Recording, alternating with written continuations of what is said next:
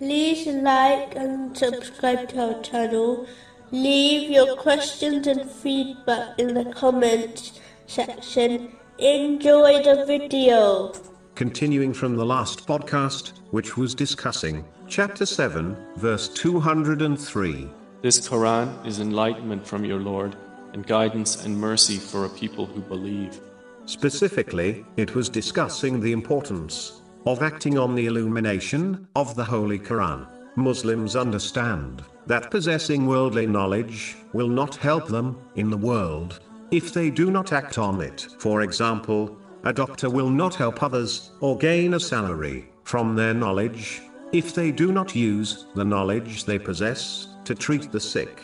Yet, many believe they can either remain ignorant or not act on their religious knowledge, yet gain benefit from it in both worlds. This is simply absurd. The Holy Quran only guides one to the truth if they fulfill the three aspects of it. The lowest aspect is reciting the Holy Quran correctly. The next aspect is to understand the Holy Quran through a reliable source. The highest aspect is to sincerely act on the commands and prohibitions of the Holy Quran, according to the traditions of the Holy Prophet Muhammad, peace and blessings be upon him. These stages are important to fulfill, as a Muslim will only be guided to the truth through them.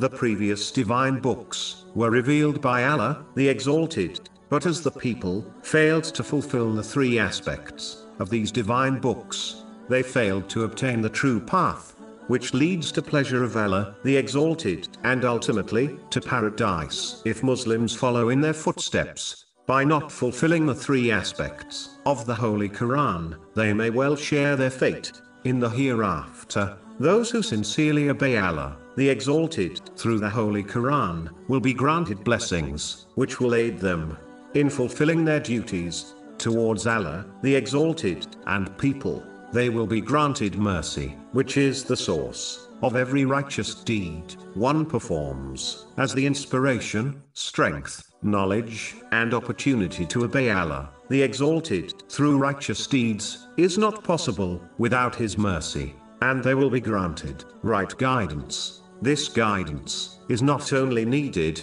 to obtain paradise in the hereafter, but it is also required in order to overcome all difficulties one faces successfully, and in order to choose the superior option when facing worldly and religious choices. This discussion is indicated in the next verse. Chapter 7, verse 204. So when the Quran is recited, then listen to it and pay attention that you may receive mercy.